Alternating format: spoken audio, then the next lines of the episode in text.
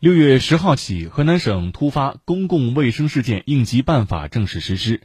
办法的公布施行，无疑为战胜包括新冠肺炎疫情在内的各类突发公共卫生事件提供了法治保障。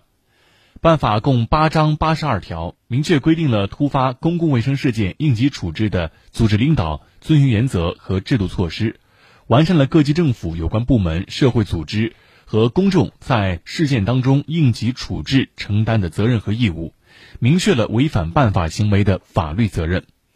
本办法所称的公共卫生事件，是指突然发生、造成或者可能造成社会公众健康严重损害的重大传染病疫情、群体性不明原因的疾病、重大食物和职业中毒，以及其他严重影响公众健康的事件。办法明确确定了。突发公共卫生事件的信息报告制度，其报告的时限不迟于两小时。县级人民政府应当在接到报告之后两小时之内，向社区的市人民政府报告；社区的市人民政府应当在接到两小时报告之后，向省人民政府进行报告；省人民政府报告接到报告后，应按照规定一小时内向国务院卫生健康主管部门进行报告。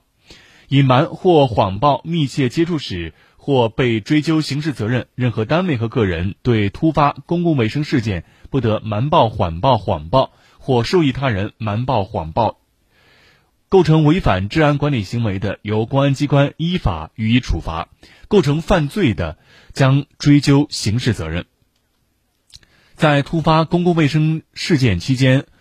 散布谣言、哄抬物价、欺骗消费者、扰乱社会秩序、市场秩序，由公安机关或者市场监管部门依法给予处罚；构成犯罪的，依法追究刑事责任。